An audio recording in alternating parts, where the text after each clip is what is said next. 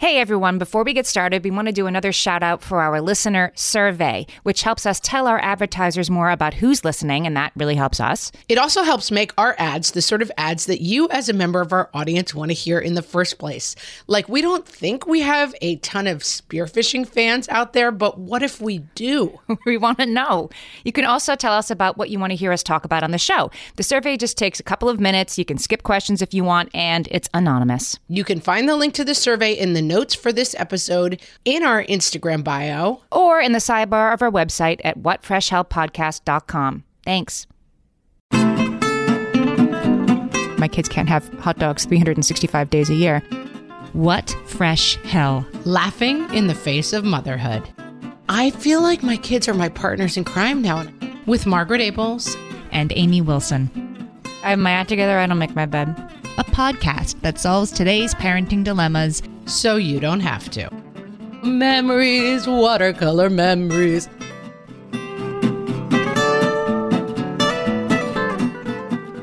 Hello, everybody, and welcome to this episode of What Fresh Hell Laughing in the Face of Motherhood. This is Margaret.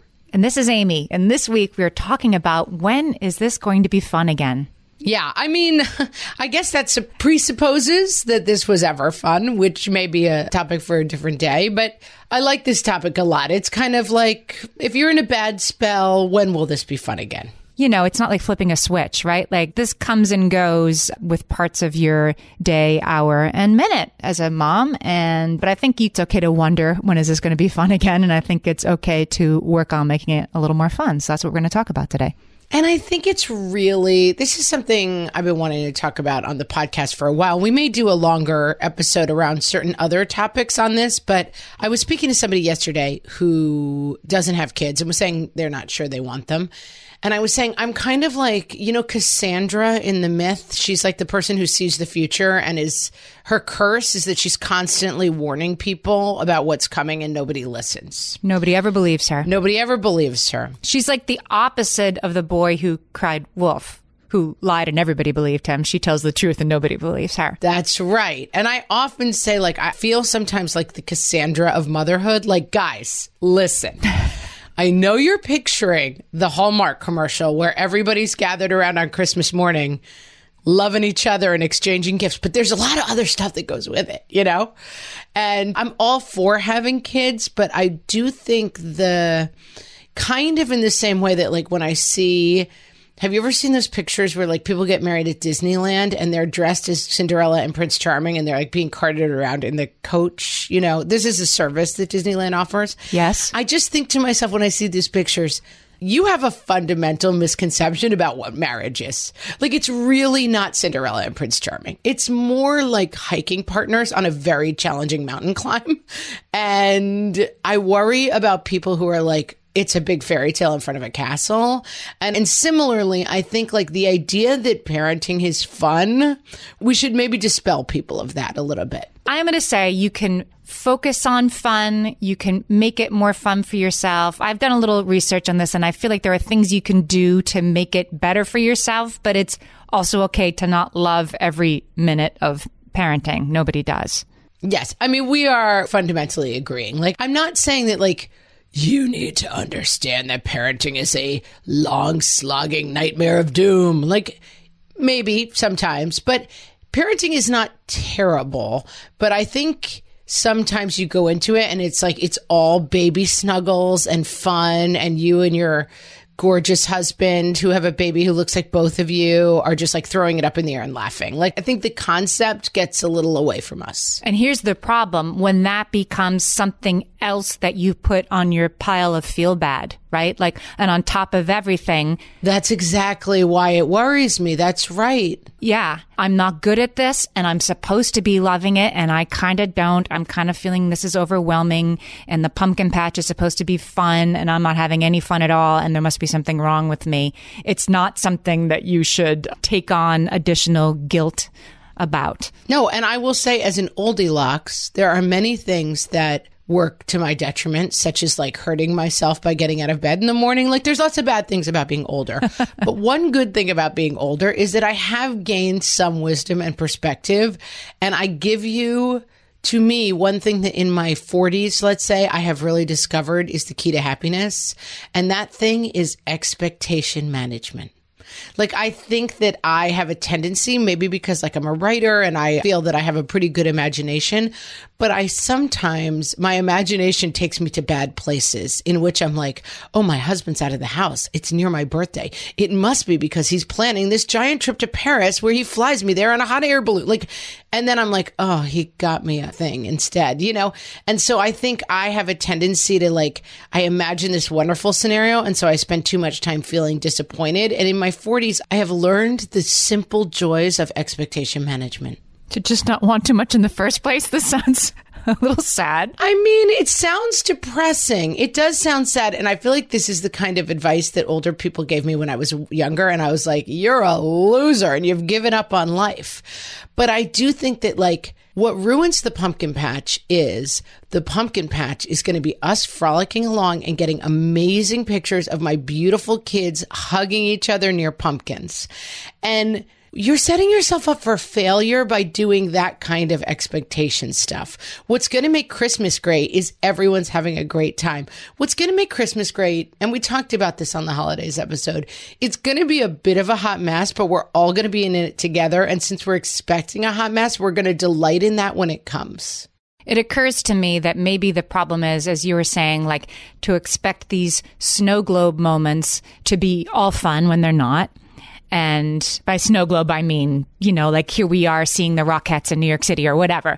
And then if there's something not fun in that, therefore the whole thing has to be thrown out. Or that you think that fun and lightheartedness and memorable parenting can only occur when you're taking the kids to see the Rockettes and not when you're, you know, at home, like cutting out something from construction paper that fun can also be in those little moments that aren't at Disney World. Absolutely. And that's when they're going to be. Like, I'm not trying to be a Debbie Downer. I guess I am because I'm saying don't have children. I'm Cassandra. But I mean, really. Other than that, though, I will say, I mean, I just have a friend who has a brand new baby and I'm like, oh, you're in it. Good luck. But like, the happiest memories of my life that I think of do occur since I first started having children 11 years ago. They are like the strongest, most memorable, most wonderful moments of my life. Mm-hmm. But the hardest, most anxious filled memories of my entire life are also in that same period.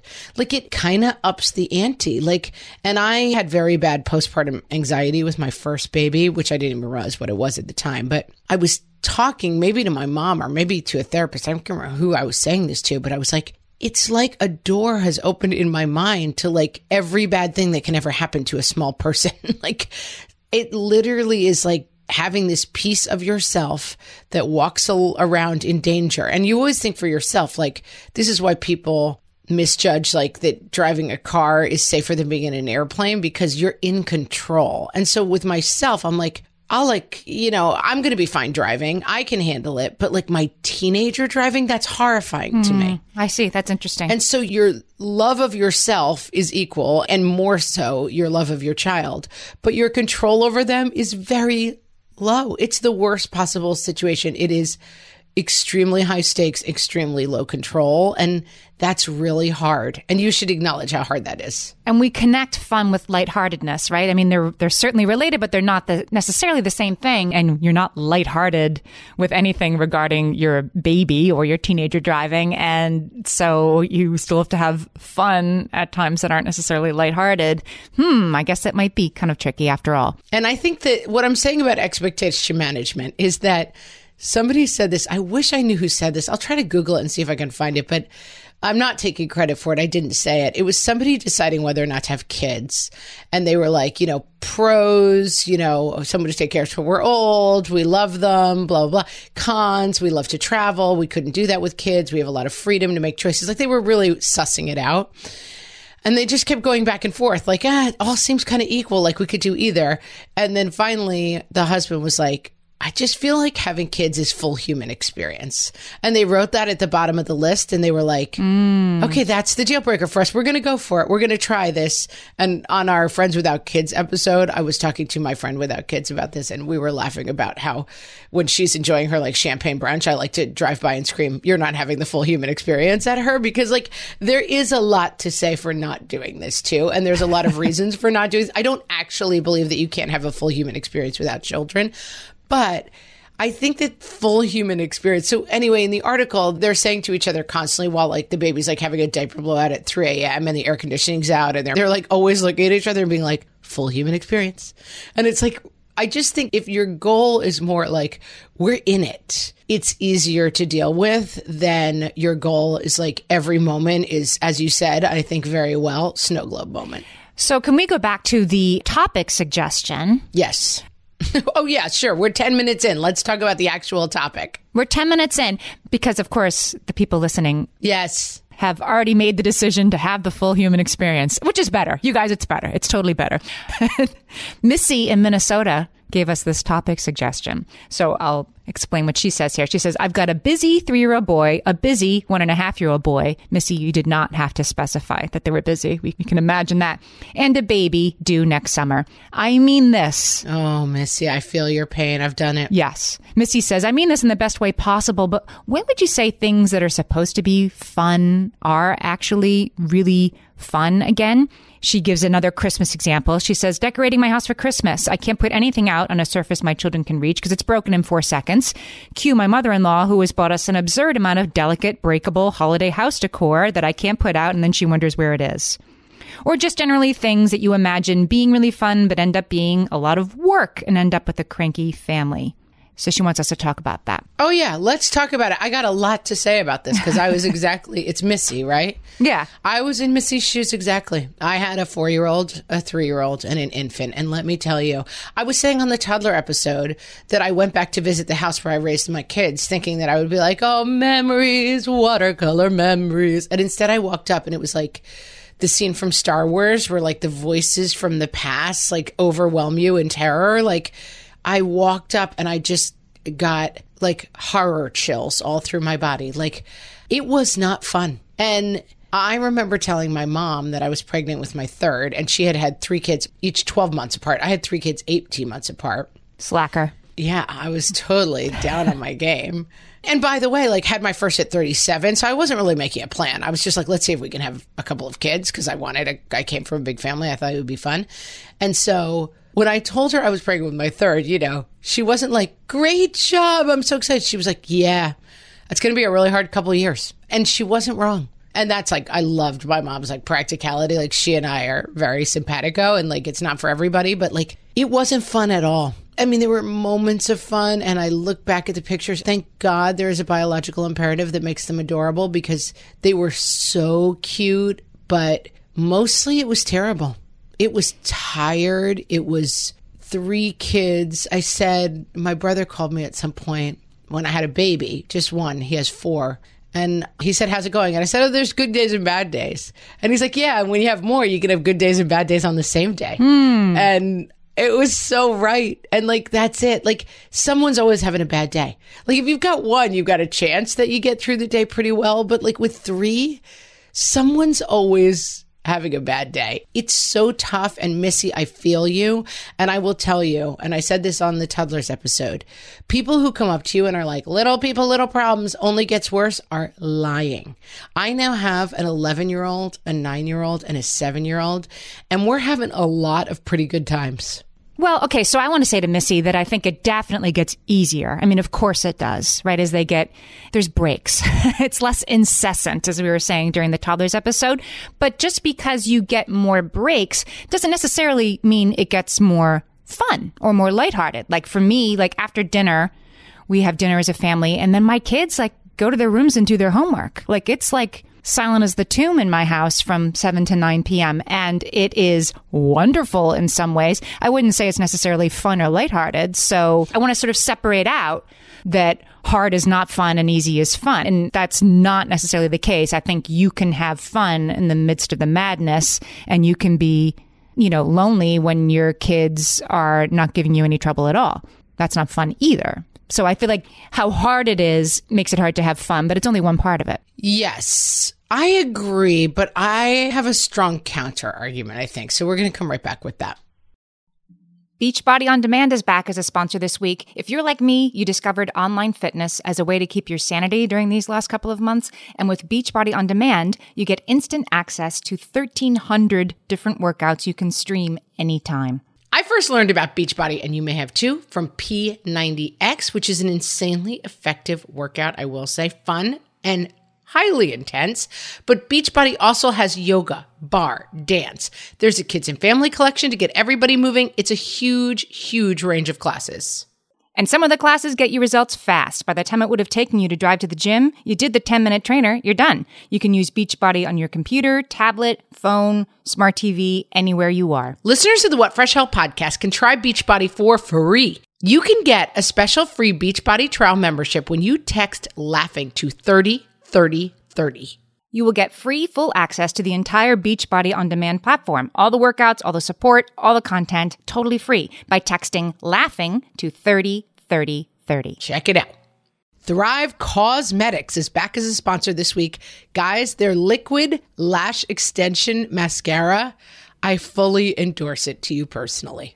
You know, the first time I ever traveled with Margaret and we were sharing a hotel room, I had to borrow her mascara. And you actually said to me, I kind of know a lot about mascara. And I must say, Margaret prides herself on knowing what the best mascara is. You know, I'm a wispy eyelash sufferer, Amy. Mm-hmm. And so I have had to rely on mascara.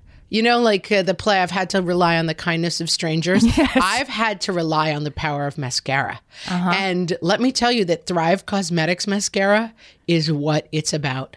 It makes your lashes, my sad little wispy, are they even there, translucently white lashes, look long, dark, and luxurious. I love that. Yeah, it really works. Here's another thing to love about Thrive Causemetics. For every product purchase, they donate to nonprofit partners that help women thrive. like women emerging from homelessness, surviving domestic abuse, and fighting cancer. Start thriving and help women in need today by going to thrivecausemetics.com slash whatfreshhell. And when you use the code WhatFreshHell, you'll get 15% off your first purchase. That's Thrive Causemetics, T H R I V E C A U S E M E T I C S dot com. I did it. Slash what fresh hell and get 15% off with the code what fresh hell. Amy, we're back. And I think fun is an interesting concept, right? Like, I would argue this strongly. Toddlerhood, the fun can be very easily eclipsed by the constantness and the terror factor. And what I mean is this like, it is hard to have fun, even if you're at the park or doing something ostensibly fun. It is hard to have fun when you are constantly worried that one of your children is going to be hideously injured in some way, which I feel like with 4 3 and baby, you spend so much time in that headspace that it is pretty hard to find the fun. And Christmas morning mm-hmm. is mostly about don't ruin the ornaments, don't. Christmas season is often about that. And like, birthday parties are mostly about like, come on, let's keep them occupied, get them cake and get out of here. And the ability to have fun, I think, is so hampered by that. And when you were talking about you and your kids at this point, like I think about like I was at your birthday party, right? And it's like the family, the whole family, including the kids, were really having fun together. That is something that is just absolutely unattainable when you have little tiny kids Right. Nobody was in diapers. basically your birthday party at you know whatever it would be 10 years ago was basically like there's a pond nearby i cannot enjoy anything because i'm worried that the three-year-old will somehow run towards it you know what i mean Yeah. My birthday party's only fun if my kids aren't at it when they're four, three, and a baby. That's right. And i still in fact i was considering briefly bringing my kids to your birthday party and we ended up having a really really fun time at your birthday party. And both my husband and i on the way home were like oh thank god we didn't bring our kids because our kids are still a little too young to be fun without any worry you know and is it possible that your tween is going to pout through the whole thing because something went wrong for them? It is possible. But I do think that, like, I would say to Missy that fun comes back about five when you're not constantly worried about your children injuring yourself. Mm-hmm. And you just said something else that reminds me of something that I've hit on before, and I need to like realign myself with that. One of your kids, as your brother was saying, you can have good days and bad days on the same day because once you have multiple human beings in your house, everybody's on their own path, right? And your tween can pout through your birthday party. And that doesn't have to mean your birthday party isn't fun and you're not enjoying it and being lighthearted. Like your kids can, you can't ride the same roller coaster as your moody teenager or your sick kid or whatever. You have to find a way to be lighthearted even when things are stressful. And that's available to you. I think it takes a little bit of work, but it's not worth doing because you'll be a better parent. It's worth doing because you will live a happier life for yourself. So I think it's worth finding that stuff. Well, it's really interesting because I hadn't thought of it that way. Because what you're basically talking about is like there is a fundamental separation that happens with your kids when they're three or four. And so you lose some great stuff, which is like constant like snuggle up time, them thinking the sun rises and sets with you. Those are great things when you have little, little kids. But the separation that happens is really important. And I think it reintroduces some of the fun because you can choose to be like, okay, go up in your room and be mad at everyone. We're downstairs, like having a great dinner and chatting. That's true. But with a three year old, you are so tied to everything they're doing and they make or break every moment, you know? And thank goodness then their fun is that they're cute and they're so funny. We were just with my two and a half year old nephew and my 18 month old niece and like, they are so funny. The things they do and just the things they come up with and the way they act and like, they just make you laugh because they're just adorable creatures. But as the parent, I think they are kind of fun killers because everywhere you go, your fun is sublimated to keeping them safe. Mm-hmm. And when they're older, that's right. Like maybe I'm unique in this experience, but I find my life with older kids so much more fun. And people always tell me, oh, but you're in the sweet spot because then they're going to become teens and they hate you. But like, okay, fine, maybe. But there is something about the period where like, they're not actively trying to hurt themselves all the time.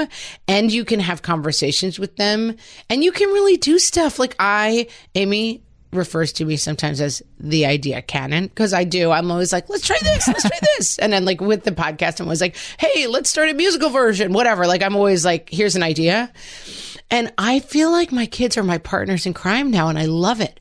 I'm like, you know what we could do? My son's into trains right now. And I'm like, I bet we could find a train that we could all sleep on one night and like look out the dome car and like see cool things in the fall. And like, we're looking into it. Turns out it's wildly expensive to do that. So it may or it may not happen. But like we took an RV trip as kids. I always wanted to go in an RV and I'm like, come on kids, let's get in the RV. Like I wouldn't go in an RV if I didn't have kids. Like my husband and I are going to go spend money and go around in an RV. But like, I think it's really fun with my kids now. I really am having fun with them. I feel like Missy, I offer you hope from the future. Well, you're hitting on something that I think is a takeaway, no matter how old your kid is, which is the child led thing that, you know, if you want your kids to be enthusiastic about something, then lead with the thing they're enthusiastic about. Like maybe Missy, you don't love Thomas the Tank Engine, but your kid does. And so you can go to the train museum or you can just play trains on the floor and just land and your kid will stay there. It's like the bathtub Legos we were talking about in the toddlers episode. Like your kid loves baths, your kid loves Legos. Who cares? That's not a combination that goes together, but they're happy there and sort of landing and staying where your kid is deeply content is a way for you to take a breath and have a little bit of lightheartedness in the middle of a crazy busy day. And that's the thing. I mean, I think that you can have fun with four, three, and one. And I think I remember, I mean, this is like taking me back to my college days where we were all so deep and we would sit around and be like, happiness isn't even the point of life. The point of life is to strive. And, you know, like, I think that fun is kind of a dangerous thing to put at the top of your triangle. I talk a lot on about the triangle for me. Like, what's the top? Like, what's the most important thing? And there's an, a meme. I'm not going to quote it correctly right now, but Amy, maybe you've seen it. It's like three points and it's like clean house, calm mom, something, good meals or something. And it's like you have to pick one. Like, you're not going to have all three of these things. Like, you have to pick hmm. one has to come out. And I think that that's a really good thing to keep in mind. Like, where is fun in your triangle? It's probably maybe not the top because I think keeping your children alive is the top of the triangle when you have kids under five. I'm going to take the other side of this, or at least potentially take the other side of it. I mean, of course, you're right. You have to feed, you have to do like there's stuff that has to happen. Like you have to get them to bed tonight. But I'm going to give you a quote from Danielle LaPorte, who is a wellness coach, author, living your best life. Coming in armed with research to debate me, Amy. This is just so typically you. Love it. I love this. She says, knowing how you want to feel is the most potent form of clarity you can have. So she would argue that, okay, I want to be more lighthearted. I want our home to have more fun and more joy in it. That that is really potent just to set that intention for yourself and know it. And then she says the next step is to make the connection between this is how I want to feel and this is how I'm going to create those feelings. I was just saying like, okay, so do Thomas the Tank Engine all the time if that's what your kid wants to do. And it seems to me like, okay, that's maybe Danielle LaPorte would say, but that's not your, how you're finding your joy. That's how you're finding a peaceful afternoon with your kids' joy. I think it's okay to figure out what's important to you and set your intention toward it. Like, I really love being outside. I really love watching old movies. And it's okay to prioritize those things and lean into those things and lean away from like the precious Christmas decorations your mother in law got you that she wishes were out in your house. If those aren't important to you, then I think you can remove those from the screen. Oh, those should definitely come off your list, Missy. Come off your list. Yeah. Yeah. Because they're important to her. That's okay. They're not important to you. And, uh, you know, I mean, I get it. There's going to be, there's some day when your kids won't be grabbing that stuff and you're going to get them out. You know, I mean, I use the bowl that my friend gave me when my friends come over. Like, you do that. That's kindness. I'm not saying don't be kind, but I'm saying you can definitely cross off your list right now. But what will she think about this thing that I don't have time to do in this whirlwind that is my life? Yeah, and I think we're fundamentally agreeing. I think the difficulty of having really young kids is like all joy has left my life. And that's the way you kind of feel. I think part of that is just, I think what you're saying is redefining access points to happiness and fun that can fit in with the realities of your life. Because I think feeling that, like, as you said, feeling like this should be fun and it isn't is making it worse. Mm-hmm. And so redefining it as like, I want to have more fun in my life. So maybe there are other things in my life that have to be let go. So I want my house to be spotless and have fun with my three kids under five, those things may be fundamentally incompatible. So, like, it may involve letting go of some things to let more room in for fun. Because you have to understand that, like, what used to be a very open triangle is now very, very crowded because you've got a lot of other people's needs that kind of are non negotiables. Feeding them, keeping them safe, you know, those things take a huge amount of bandwidth, for lack of a better word. And so, I do think that saying to yourself and making a priority of like, what's fun? Is it fun after bath time to turn really loud music on, even if the house is messy, even if that's the time I usually clean up everything and let the kids dance around naked for half an hour? It's fun, you know, like whatever, like finding things that make things more fun. It's so lighthearted to me, like before I started thinking about this. Lighthearted would mean, oh, just who cares? Just let it go. You know, just let it all hang out. Right. Right. And then as I started thinking about that, I'm like, okay, for me at least, being more lighthearted is actually intentional and it's like setting priorities for myself. And the priority is like, yeah, we're going to have time to sit around after dinner. Like family dinner is becoming very important to me as my kids get older and have more and more lives outside the house. That's really important to me. We have to be kind of intentional. Or, you know, my husband will text me and say, I'm going to be home for dinner tonight because he, you know, he works, he travels. If he's going to be home for dinner, it's extremely important that we hold dinner, even if one of my kids is like, Whoa, I'm hungry. I have to study. You know, that like, nope, we're going to have dinner. We're going to sit down and that sounds like the opposite of lightheartedness, but the five of us sitting together, getting our teenagers full attention and talking to them about whatever, that's the goal, right? That's the end goal. And there has to be intentionality to make it happen. So it's okay to be intentional about your fun creating. That isn't like the opposite of fun to make a plan. Yeah, I think that can be really true. And I also think that, like, looking back on the years that I found the least fun, if I could take one chip from Missy's brain and go back and take it from my own brain, I think it would be that there's a lot of expectations around stuff that I could have probably taken out of the equation and like making a healthy dinner every single night. Maybe I tried, but like sometimes, you know, heating up microwave pizza and eating it while playing outside and letting them run by and take a bite while they keep playing, like not every single night is a learning experience and not every single night is like a step towards college. You know what I mean? Like I put a lot of that stuff on myself when I was in that phase. And looking back, I'm like, yeah, I did a lot of nonsense back then in terms of like, you know, I must limit screen time to this amount of time and I must always have family dinner because I was always like, that's so important to me, family dinner. Like, family dinner is important now when my kids are in middle school. It's really important for you when they're in high school. When they can sit still. Right. It's not that important when you have a four, three, and one year old. Like, Right. you're spending a lot of time together. You're okay, you know? It's going to be fine. You know, the, specific to the dinner, I had to have that explained to me by a friend of mine who doesn't have kids, like truth bomb that changed my life. I was sort of like, you know, beating myself up to her over the phone saying like, oh, I don't know, like, and it'll probably be like hot dogs for dinner again because I didn't get to this. And she was like, but don't they like it better when it's hot dogs for dinner? And I was like, what? Dun, dun, The- dun. the heavens opened up. Like my kids are happier when it's pizza, hot dogs, chicken nuggets. They like that better. And why am I feeling so bad about that? I mean, obviously my kids can't have hot dogs 365 days a year, though I tried, but it was okay. It was not only okay, it was fun. It was lighthearted. It was no problem.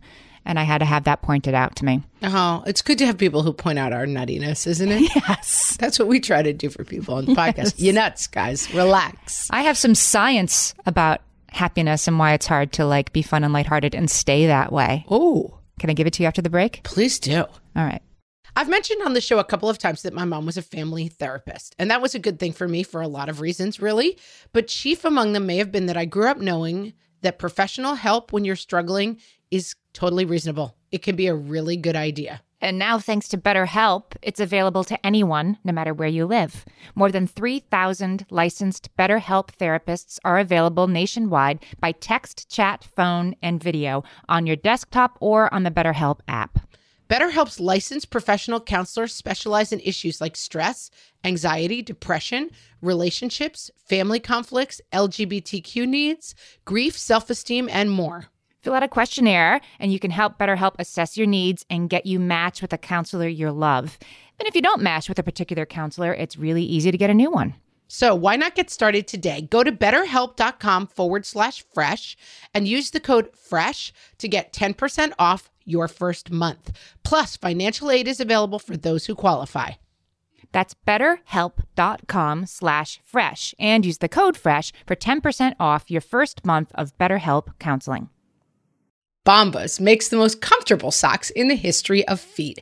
I am actually happy when I open my sock drawer and I see those Bombas peeking out. Amy, they spark joy. I'm glad to hear that. And you wouldn't think that socks could spark joy, but I know that you're right because I feel the same way. I mean, who would have thought it, Amy? Who would have thunk it? They're like a little bit of happiness in my morning when I have bombas to put on because they they just get all the little details right. The cotton is snugly in a way that I can't fully express. There's no toe seam.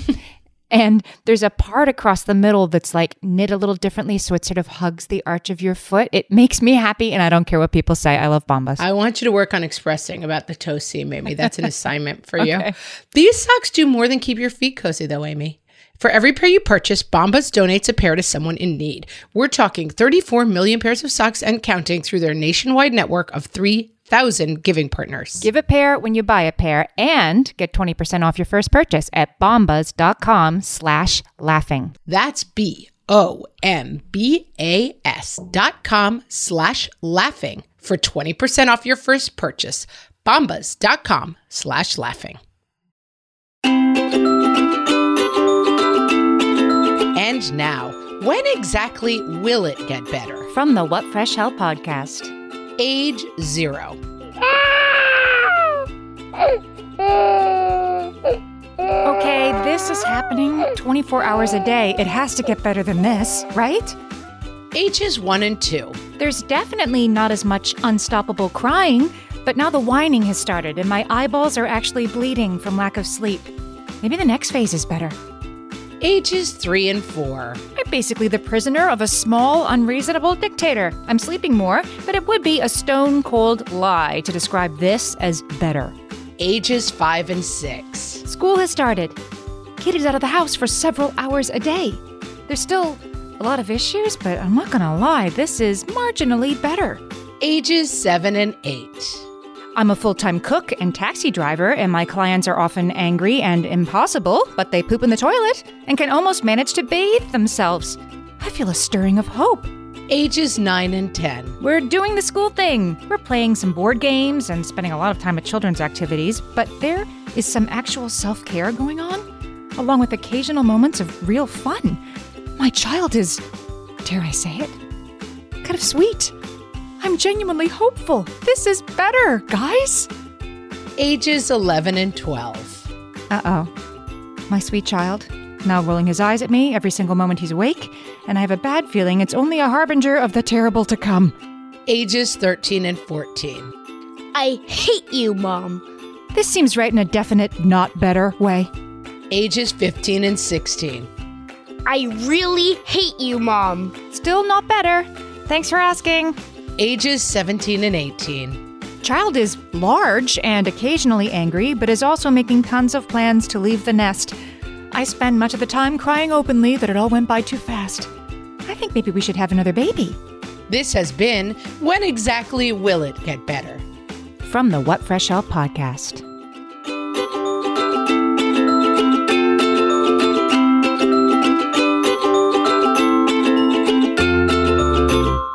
All right, I'm going to blind you with science, Margaret. She blinded me with science. Woo! By the way, oldie logs alert on that song. Back in my day. Gretchen Rubin, I'll put a link in the show page. Oh, Gretchen Rubin has figured everything out about how to be happy. Good old Gretchen Rubin. Well, she has a list of how to be more lighthearted about her parenting, and her approach to things is, shall we say, more of an Amy approach than a Margaret approach. that is not surprising. No. Having met Gretchen Rubin and read her books, she's definitely. Act together, lady. I don't consider us in the category of like Laverne and Shirley or like, you know, Monica and Rachel. Speaking of oldie locks alert, I'm going way back. Oldie locks. back in my day. But I will say that we have started to realize that people are either Amy's or Margaret's, and Gretchen Rubin is 100% an Amy. She is Amy plus. So yeah, like so her one of her lighthearted tips is to get up half an hour before the kids do. To get up even earlier because No, thank you. But I get it because it's like I do this. I get my coffee. I'm like, okay, phew, what am I going to do today? And I get time to myself and get the cup of coffee in me before the kids wake up. I am a more lighthearted parent when I'm not also rushing at the same pace as they are. No, thank you to that tip. Yeah, I knew you'd say no way to that, but It's not happening. but she put me on to this notion of the hedonic adaptation. And I love a little science. Oh, I mean, I'll listen, but I'm not going to be happy about it. But go ahead. So, hedonic adaptation, we actually talked about this in another context on this podcast, which is sort of like your happiness level in life. You've kind of got a default setting that you're going to go back to. Like people who win the lottery, they kind of six months later go back to as happy as they used to be. Somebody who like loses their legs in a car accident, Oh, wait. This I know about. This I've talked about. Yes. six months later, they're about as happy. Right. So that's hedonic adaptation. So the problem with this is like, this explains sort of the third day of Disney World when your kids are whining, why do we have to stand in line? And you're like, we like save for this vacation for five years. You will have fun. We spent our, we're about to do this vacation, so I will be talking about it soon. And it's about to rain and like, you know, and like you're at the wrong end of the park to get the trolley, like whatever. You have adapted hedonically. So there was a study that found, I thought this was interesting, that the first bite of something that's delicious, a dessert, is more pleasurable than the third bite. And it's way more pleasurable than the 10th bite. By the 10th bite of your dessert, you're already like, okay, that was fun. What else is there? Okay. I mean, I know. Does this sound familiar? Well, I mean, I know this, but these are, I don't know. This isn't my lane. I feel like, right, of course it is, but like, eh. So what do you do about it? Well, we become accustomed to pleasure. And so it doesn't bring us the same amount of joy unfortunately, very quickly because you're just adapt to this. Like, yeah, we just like we go to Disney World, big deal. I didn't get a balloon. You know, you adapt to it and then want something more. You have to get a sort of a new jolt. Okay. To get the new hit. And so that's why you're in the middle of the Christmas with the decorations everywhere. Like, why isn't this fun? And the kids are complaining because a week ago when the decorations came out, I mean, I still remember my kids like with the Fisher Price stuff when the decorations would come out, they'd be so excited. They'd be looking out the window for elves. And then, you know, two days later, they're bonking each other on the head again. Like it goes away because you adapt to it. So if you want your life to be more fun and more lighthearted, I guess this is sort of another argument for intentionality. You have to engage in things you actively enjoy in order to feel happy. You can't just sort of life flow by you and then wonder why you didn't have more fun. You have to set out to have fun. Well, and it's the argument for expectation management, which is not a depressing concept, which I understand it sounds like, but like it's really about saying like I can't wait to go get in that hot mess with my whole extended family and like go do it and you know maybe your family is such a nightmare but like i can't wait to get in an rv with by the way my husband couldn't come so my father-in-law drove the rv i mean i can't wait for me and my father-in-law to get in an rv with three kids under 10 like of course my expectation was not like because every day will be a joyful memory. I was like here comes the hot mess express upstate new york like look out. And so was it a hot mess? It was but we went in with this point of view of like this is not going to be the perfect vacation. This is going to be Christmas vacation. You mean Chevy Chase's Christmas vacation? Yeah. and like, we're going to love it. I mean, Christmas vacation, the movie. I think we're up to our third oldie Lux alert. Back in my day. But yes, like this is going to be plain. I was going to say planes, trains, and automobiles. Like I can't find a reference of a movie that came out not 40 years ago, but like you need some like Awkwafina film to reference here. I know. Like, is there a new movie with young people who go on a disastrous vacation? Because just insert that title here because I haven't seen it because I'm old. But like, I do think that this is my thesis overall. For me, in my parenting, the number one enemy of fun, the nemesis of fun the Lex Luthor to Superman's fun mm. is anxiety. That is the thing that robs me of fun. And that anxiety is Am I doing it right? I'm yelling too much. They're going to hurt themselves. I'm a bad parent life didn't turn out the way I thought it would. I thought I was going to be like a movie star, and instead I'm home with three kids who just scream in my face. Is there something wrong with my kid? Is his behavior normal? Oh no, this is going to set him up for a life of disaster behaving this way. Like that is the absolute dark side inverse of fun. So I have found and I think looking back, I'm like, I'm not sure because I was so anxious with those little, little kids. Three kids every single time. I mean, every day was like, oh, you got them out of the car in the wrong order. I put the mobile one down before I unlocked the baby seat, and now he just ran out in traffic. Like, uh, I've done that. Every day is like a constant. It's like that fox hen grain riddle. Like, how do you get them across this road without anyone eating each other, like across the stream? And that level of constant anxiety for me made my life not that fun. And I'm not sure if it was that fixable or if it was just something to endure. But now I find that like I know that anxiety is the enemy of fun. And so I try when concentrating on the issue of that's why I say to Missy, like, it'll get better. Because for me, once they were more sentient and less in danger all the time, it became much more fun for me because the pumpkin patch was like, let's go run around and like go on a stupid ball race and like not, oh my God, did I lose them in this crowd? I could not have fun when I was that anxious about those things. Right. And so I don't know if that's useful to everybody, but for me, it's not oh my God, self actualized by getting up a half an hour early and making coffee and relax. Like that doesn't solve my anxiety. So that doesn't up my fun you and I don't find fun or lighthearted, like we're wired differently. So yes, I find more lightheartedness by like getting my own stuff out of the way when the kids aren't around so that when they are around, I can be a little more, you know, focused on just sitting with them and hearing how their day was. If I need to get up and take a shower first, so I'm not like, come on, come on, come on, come on. And I can be a little more relaxed than that. Yeah, that works for me. So I think you have to find what works for you based on how you're wired and what makes you, you know, what do you enjoy? It's not the same thing. Yeah, and my fun is like I found an upstate lake that has bumper boats that let you shoot foam arrows at each other's heads. Like we're doing that, you know. Like I like going and finding fun, and like I find the grind grindy, but that's how I've always been my whole life. Like I. Gretchen Rubin's big thing is like make your bed before you get up in the morning because it gives you a sense of order. And I'm like. I find the grind grindy. Like I get it. I guess she's right. You know, she's not wrong. I don't make my bed. I mean, I'm pretty, I have my act together. I don't make my bed. I don't want any more grind. I don't want any more like fixes. I don't want any more books that are like French people feed their kids at midnight and feed them and they eat whatever. I don't want any more fixes. I want more fun. Can I give you another technique that we might use to create more fun?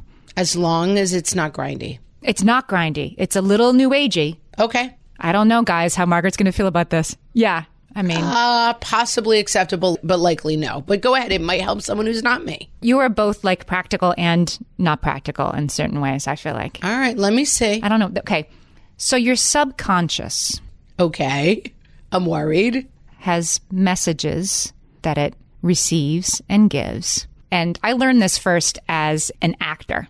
That when I was going into an audition, an acting teacher taught me this that if you're going into the audition, like, don't screw up, don't screw up, you know, don't do that, don't hold your hands weird, you know, that you're, she would say, your subconscious doesn't understand the word don't. It doesn't understand negatives. It just hears screw up, you know, do that weird thing with your hands. If my kid went to the plate in baseball and was thinking, don't screw up, don't strike out, he was going to be much more likely to strike out than if he was saying, you know, I know how to do this. I'm good at this. I'm going to, you know, swing the bat with ease and I'm going to hit the ball. You need to set the messages for yourself.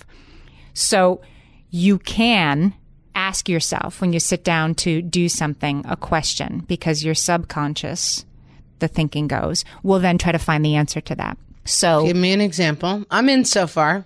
so instead of saying, when is this going to be more fun? You know, you're trying to decorate the Christmas tree and the kids pulling on it, whatever. And you're like, when is this going to be more fun? You can instead ask the question, how much fun can we have doing this? How much fun can I have today? I support that. And by asking yourself, by wording it positively, instead of, why is this so hard? Saying, how lighthearted can I be about this? That it will make it easier. I use this for my creative work sometimes when you sit down to write something. It's like, oh, I don't know how I'm going to do this. If I say to myself, how much fun can I have writing this article? How much fun can I have solving this problem? It just makes it all a little lighter. It just makes it all seem a little less important to me. And I can approach it with a little bit more lightheartedness. I like that and I agree with it. And I think fundamentally that's the thing of like what can come out of the equation? What can we do that's more fun? You know, like what makes getting through the day with a 4 3 and infant better? But I think recognizing that like these are not going to be the most fun years of your life is also important too. Right. Like, but if you can say, what can I do to make this more fun? You know what? The kids love baths. What if we have bath time from 2 p.m. in the afternoon until 3.30? Right. Like that might be more fun than like trying to do an outing where everyone's miserable, you know? That's right. You can keep your fun things small. They don't have to be snow globe worthy with the four year old, three year old, and the one year old. They can be in your living room. You don't have to go see Baby Shark live to have a fun afternoon. And that's a good point because I was saying like I love to find like the crazy thing that's really fun. You can't live like that. And so like it's okay not everything is a learning experience too. You know, not everything has to be like this is important. Like fun is very very high on my triangle, I realize. And sometimes you know, I look at some other people whose kids might be like I don't know, doing a little better than mine. Like they're probably I mean, I'm not a tiger mom. You know, I'm like, eh, piano lessons seem annoying. Let's just skip that. you know, like I'm the opposite of a tiger mom. And like, I do, I think I struggle to find the balance, which is like, yeah, but your kid still has to practice their instrument because it's fun to know how to do an instrument eventually. It's just not fun right now. Right. And I mean, I've struggled with that in my own life of being like, today's fun, fun, let's do it, you know, and it hasn't always panned out for me. I've made some bad choices in search of fun. But, you know, I think that for me, fun's pretty high on the triangle. I'm just like, I want it to be fun, but I couldn't find it. I had a lot of trouble finding it with three kids under five. It wasn't that fun. That's what we I think, want to give you as a takeaway more than anything else, Missy, is that beating yourself up that you're not loving every moment is a waste of your emotional energy. You're in an intense time that is just one period in your life, and it is tough. And you don't have to love every moment of it to be a good mom. And I don't know Missy, but if she's like me, I can give you an answer. It gets a lot more fun around four or five. like that's for me when it really got more fun. When they can get in and put themselves in the car seat, when they can take care of their own bathrooming needs, you know, when they can basically be left on a lawn without being worried they'll run into traffic. Like I found once I hit about four or five, the fun level pretty much quadrupled for me. Hmm. May not be true for everybody, but I'm having a lot of fun right now. I really loved the baby years, but I will say, as somebody with older kids, I have two teenagers that I think I also thought that the that there was a deadline on the the fun special times. You know what I mean? That like was when they were little that it was supposed to be fun, and then they got older, and you're just driving them to soccer practice, and that's not fun. And I can tell you that that's not true. That having teenagers in the house is really fun. They're hilarious. They are, of course, you want more time with them than you get sometimes, but our house is very fun and lighthearted in ways that I didn't really understand could exist until I was in it with teenagers. So it's possible. I can testify to that. I'm telling you, we went to Amy's birthday party and my husband and I were driving home and we are like, I don't think which fun is Amy. That was really fun. Like, you're fun people and you do fun things. And it's much better. Just admit it, Amy. It's better than having four, three, and baby. It is. Better. It gets better and it gets funner and it gets more lighthearted, but you can choose it in little ways. All right. We want to hear what's going on with you guys and fun. Please don't come to our Facebook page and say, no, it only gets worse. we just skip it. If, if you feel that way, we respect and salute you, but keep it to yourself. Okay. No more Debbie Downers. No Debbie Downers. Our Facebook page is at What Fresh Hellcast. And from there, you can access, if you want fun, guys, come join our Facebook group where our awesome listeners, moms and dads, are talking to each other, giving each other advice, and just being hilariously fun. I have to say, I'm all for it. It's a great group of people. We're also on Instagram at What Hellcast, and we're on Twitter at WFH Podcast. And I'll put links to uh, hedonic adaptation and all that stuff on our website, which is whatfreshhellpodcast.com. Yeah, I'm going to skip those, Amy, but I love you. I'm here for you. all right, guys. We'll talk to you next week. Bye. Goodbye.